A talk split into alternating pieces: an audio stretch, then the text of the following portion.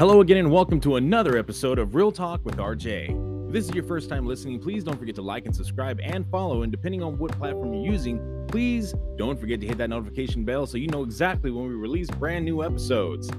Today's episode, we're going to be focusing on real wealth. Now, this could go one of two ways. You could talk about financial wealth, you can talk about things that really make a person wealthy, not pertaining to money like family, true friends, you know, a career with which you're happy. We're not going to talk about th- that stuff. We're going to talk about specifically financial wealth.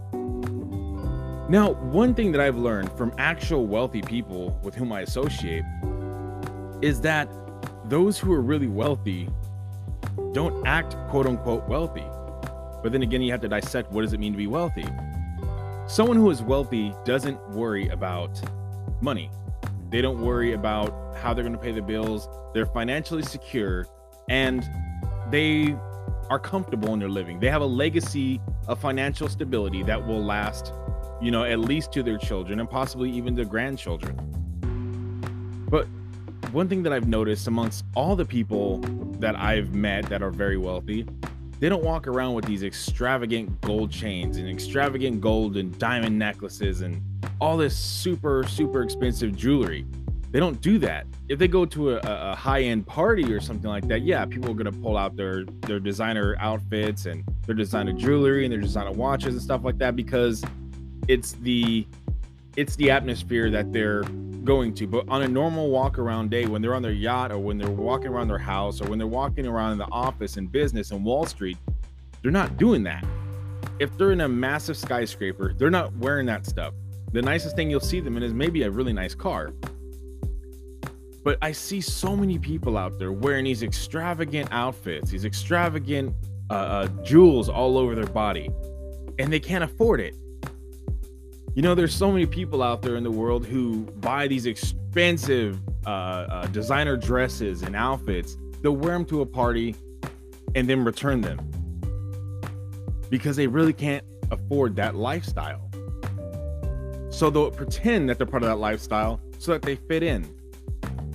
But the interesting thing is, is that wealthy business owners don't do that. Look at how Bill Gates dressed or dresses. Excuse me. Look at how how uh the uh the founder of uh Apple uh, for some reason uh, yeah Steve Jobs I was wanted to say like Cook was his last name but yeah look at Steve Jobs look at how simple he dresses look at the or dressed look at the founder of Home Depot Look at these multi million dollar corporations.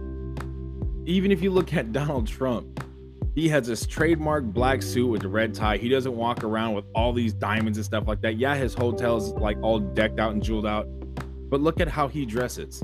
Look at how real celebrities that are extraordinarily wealthy, look at how they walk around on a normal day. Even if you look at like hip hop stars, the hip hop stars that really have made it and made it, and made it extravagantly, those guys aren't walking around doing that kind of stuff. They kind of they're they're low key unless they know they're going to be in the public eye because they have a character they have to maintain. So, why am I bringing this up today? The focus of this uh, of this episode is to talk about real wealth. So many people want to achieve the symbols of wealth, i.e., a really expensive watch, or a really expensive car, or really expensive uh, necklace or diamonds, etc., etc., etc. They want to buy all this really expensive name brand stuff, but they don't even own their own home, which means they're blowing their money on stuff that doesn't make them money. When you look at wealthy people, they don't blow their money on pointless things. They blow their money on stuff that's going to make them more money. They're not going to sit there and spend so many hours buying this expensive, really, really ridiculously expensive car that's going to depreciate in value within a couple of months. They are definitely going to invest in cars that have increased in value, in value such as classic cars like the 1979 Camaro, the 1969 Mustang, the uh, the old school Chevy Novas, the old school uh, Corvette Stingrays. These incredible works of art that are collector's items that have actually increased in value, they will have collections of those. Additionally, each one of these wealthy people invest in real estate. They invest in having their own properties, not just one, but multiple properties that they manage because they know real estate is a very strong gainer of money. So, for all those people out there right now listening, if you have like minded individuals who have halfway good credit or good credit at all, you guys could partner up and buy a home. And you don't, none of you live in that home. You use that home as an investment opportunity to expand and build money so that you can each start building a corporation for yourself or building a an ongoing uh, stream of money but you want to make sure that you're you're with like-minded individuals who really want to get out of poverty or really want to get out of of just barely making it if you have a luxury car but you're living in an apartment if it's a luxury apartment it's one thing. Okay some people prefer apartments over houses. Okay to each his own on that on that instance. But if you're living in a low-income apartment yet you're driving a high-class mercedes uh, sports car or a lamborghini or ferrari you're not managing your money well. The wealthy have things in their names, they don't have things in other people's names. Being wealthy is knowing how to manage your money, knowing how to make sacrifices for what you might want right now so you can have what you want later on down the line. Rather than buy an 80 inch flat screen, high definition, super top of the line TV that's going to have you in a lot of debt for a long time, why don't you just get a simple TV that works now Get a simple vehicle that gets you where you need to go. Get clothing from affordable uh, stores and and, um, and and websites or whatnot, and save your money up. Buy a home. Get more. The more people you have that are willing to go on on this, the safer the investment looks to the bank because you're going to have to go unless you you hit the lotto or you make it big and you start making great money doing uh, as an influencer or whatever the case may be yeah you can make money better than the average person but if you have multiple people that actually have halfway good credit or decent credit, you guys can all go to the bank and have a multiple uh, uh, petition for a loan, and and they will grant that loan because they see there's three or four or five people with good enough credit to actually make this loan payment work. You guys can all put your money together and pay the mortgage, and then you can work to get a construction uh, um, construction uh, loan, which will add on to the property, and you can increase your monetary value by selling that house or that property for double what you paid for it. Then you can divide that money and you can all start making your own investments with money to put down. But if you have a team, you can accomplish so much more. That's why if you look at most of the property owners in Los Angeles, Los Angeles, California, United States, for those of you guys who are outside of the US, if you look at the owners of properties out here, the majority of the big property owners, such as the parking lots, such as the skyscrapers, the movie theaters, shopping centers, etc., in these massive apartment complexes, if you look at the people who own that, nine times out of 10, it's a group of partners who put their money together to make this happen. One of the biggest reasons why there's so much poverty is because there's such a lack of unity. If there was more unity, more people can get together create a solid business plan and say we're going to get out of here out of poverty and we're going to make it but rather they would rather have the easy route of oh, let's go ahead and just see it on welfare or and this is not knocking anybody on welfare who absolutely needs welfare. Welfare is there for those who are in need of it. But there are many people on welfare who do not need it that would just rather get the handouts than actually have to work. Those are the people about whom i'm speaking. If you don't need welfare, but you're getting it because of the fact that it's easier to get welfare and you can go ahead and blow that money on stuff you don't need, no, that's not right, in my opinion. I think that the people who are making less than the money they need to survive are absolutely are unable, unable, excuse me, to make a good living working a job. Those are the people that need welfare. Though welfare is supposed to be a temporary help to help people get on their own feet and support themselves. But there are people who are fully functioning, fully happy, but would rather just go on and stay on welfare so they can get the free money. Everyone likes free money, but what does that do? It's not enough money to help you get out of poverty. It's enough money to keep you in poverty, but to pay some of your bills, if that. So if you were to get a couple of people who have the same mentality, start assessing, and what I mean by the same mentality is you all want to get out of poverty. You all want to make something of yourself. You all want to grow. You hear the term often and it's such a cliche term, but it's so true. You need to you need money to make money. But the caveat on that, the point is you don't need that much money to make money. because the wealthy don't use their own money to make money. They use bank money, they use investor money, and then they pay that money back and they never lose their money. That's what smart business people do. Now we can easily say, well, they have more assets than we do, or they have more resources they do. You're absolutely right.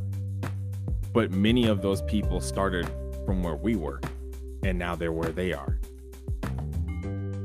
What's the difference? The difference is that they were determined to get out of the hood, the hood I grew up in. They were determined to get out of poverty.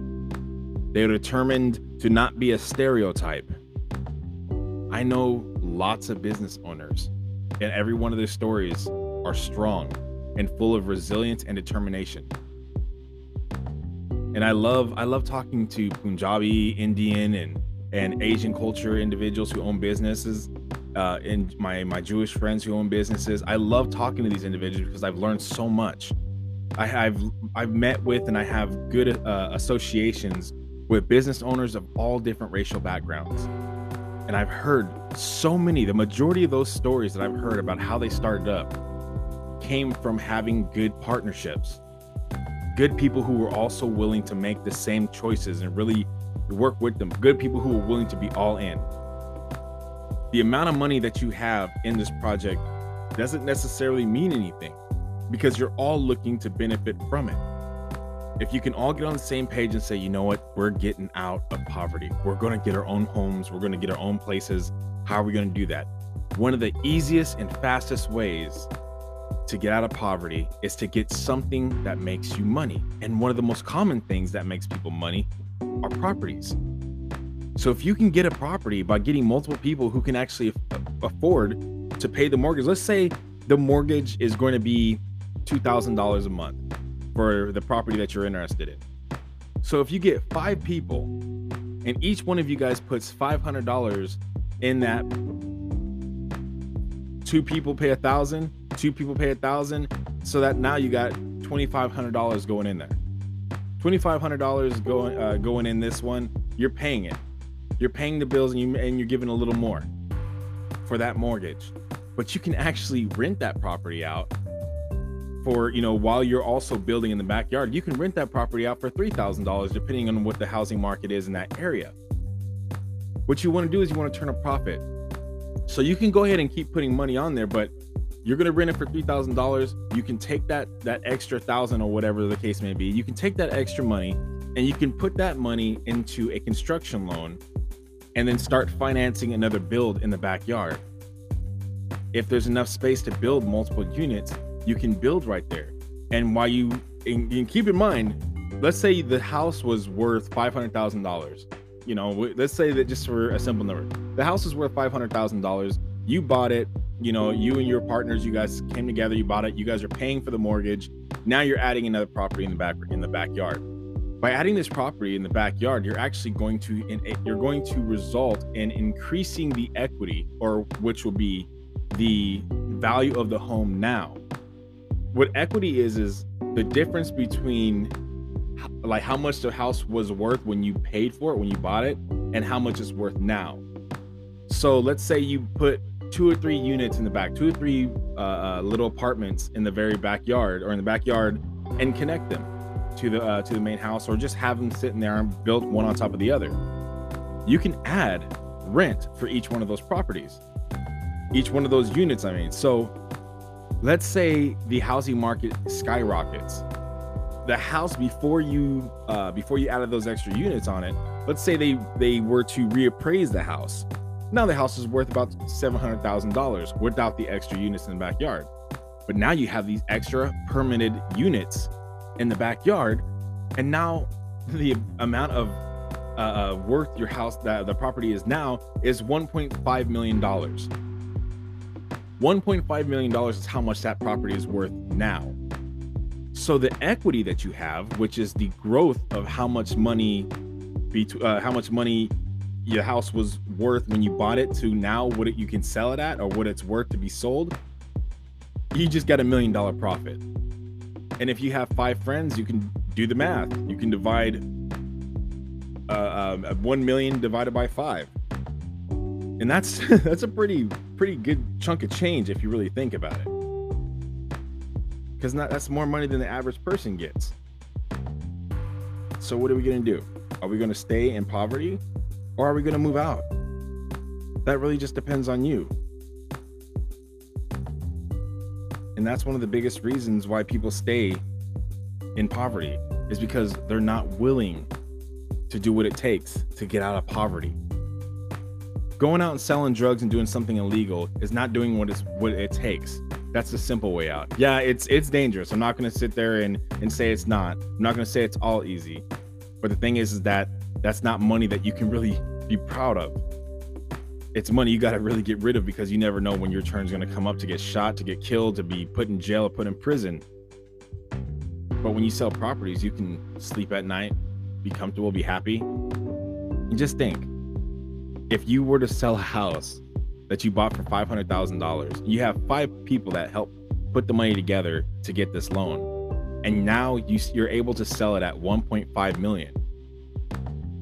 That's one million dollars of equity, one million dollars of profit you guys have gained from this house, divided by five people, which would be two hundred thousand dollars per person. Now, just keep in mind there are going to be some fees, you know, the real estate agent fees, taxes, stuff like that. So it'd be a little bit less than two hundred thousand in the long run. But the fact is, is how many of us have a hundred thousand dollars or two hundred thousand dollars in the bank right now? If you were to have something like that, you can easily buy your own property again. Or you can all put your money together and you guys can actually have more collateral in the bank that will allow you to buy an even bigger property that you can turn into a business building. The thing is, is that sometimes getting out or getting the, the, future that you really want re- depends on the people around whom you surround yourself. So, what are you going to do? Are you going to keep making excuses that it's the government's fault you can't get out of debt? Are you going to make excuses that it's the, it's the color of your skin that that makes you not able to get out of debt or out of uh, out of poverty that you can't just you can't get ahead because of this or that or this? That's called the victim mentality. That's also something that the wealthy do not suffer from. Oh yeah, it's because they're wealthy. No, it's because they refuse to see themselves as victims. There are people and there have been many stories of individuals who had so much money, but blew it all away, lost everything because they didn't have the go-getter mentality that it is that is required for a wealthy person to have and maintain. Wealthy people, you you look at some of the the, the celebrities in the hip hop industry.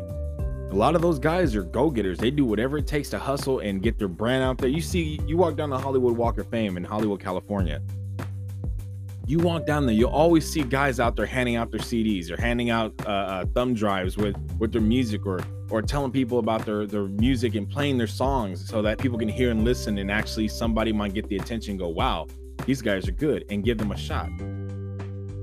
You hear that all the time because they're hustlers. They're willing to go out there and do what it takes to achieve the future that they want. In fact, that's going to be another episode I'm going to I'm going to have later on another time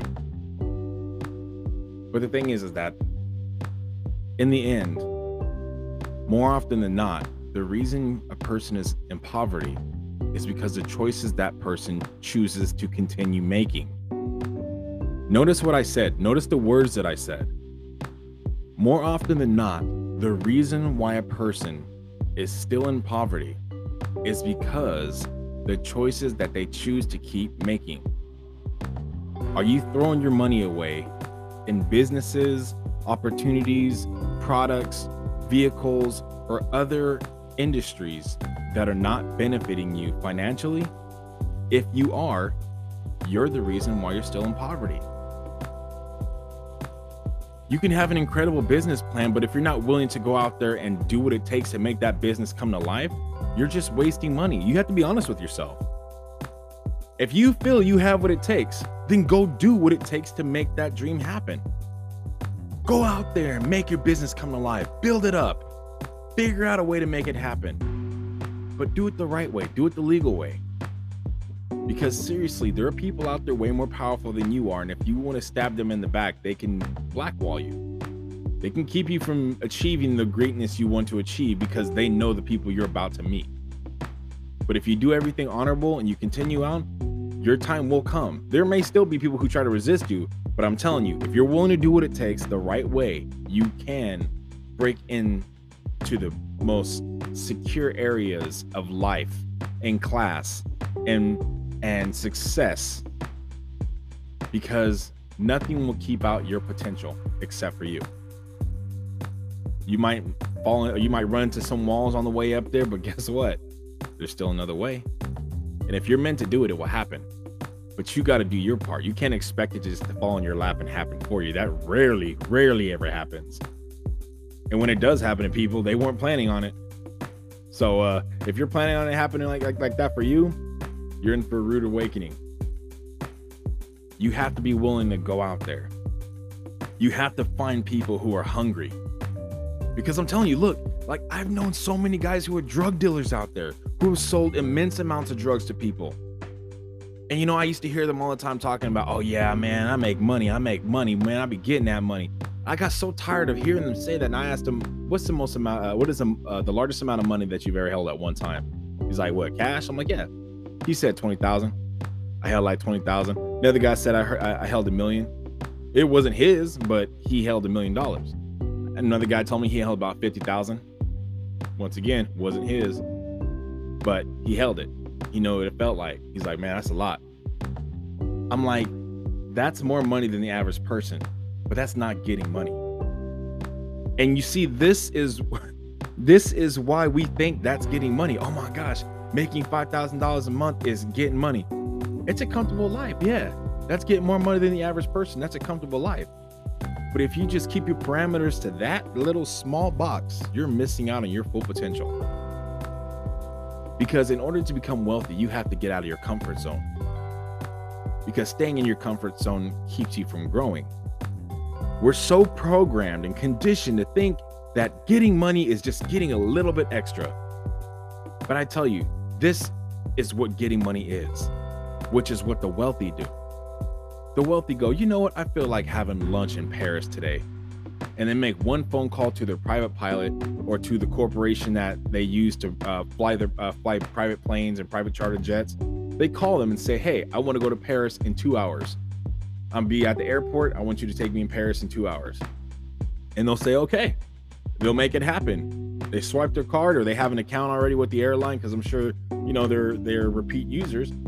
And then they go out and they get on that plane and then they they fly and that plane's ready to leave the tarmac once they get there.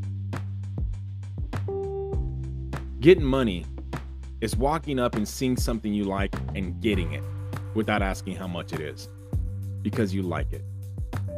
That's getting money. Getting money is coming home to a home that is yours, not one you're renting. Getting money is being able to sleep. Sleep in if you want to. If you want to. Most wealthy people, they don't sleep in like that. They take vacations, but they don't sleep in like that because when you're sleeping, you're not making money as much as you would be if you're actually doing something.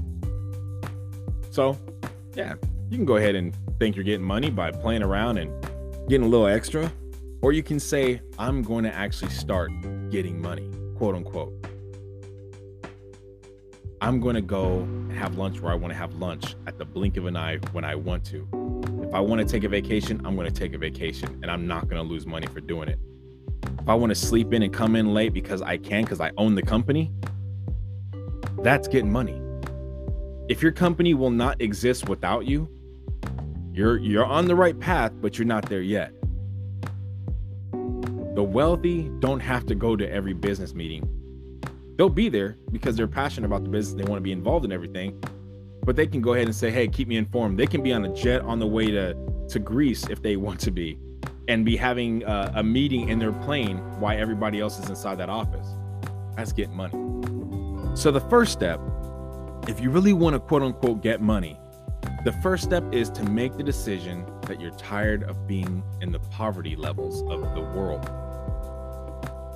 The next step is to get like minded individuals who have good enough credit to actually make this happen. And if they don't have good enough credit, then it's time that you all work together to figure out a way to straighten your credit up. How do you lower the total level of uh, the total credit usage, which means all the credit you have available to you, how do you lower that to 30% or, or lower? That's the magic number. Now, I'm not going to go into detail about, you know, credit usage and building credit because there are tons of YouTube videos out there right now on how to do that. Now, honestly, I'm not going to try to address that point to the rest of the world because honestly, I don't know how credit works with the rest of the world. I don't know if they have you know the same credit requirements. I don't know if they look at credit the same. I don't know if credit is as is as important in other parts of the world as it is in the United States. I don't know. I've never looked into it honestly. I've never asked people from other countries about that question. So this that advice would be more so to people in the United States, especially people in California, because you know it's expensive to live out here, as well as in New York. It's very expensive to live in certain parts of the United States.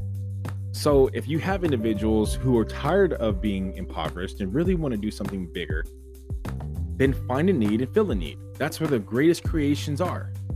If there's a need for housing, why don't you both, why don't you and a group of your friends that have the same hunger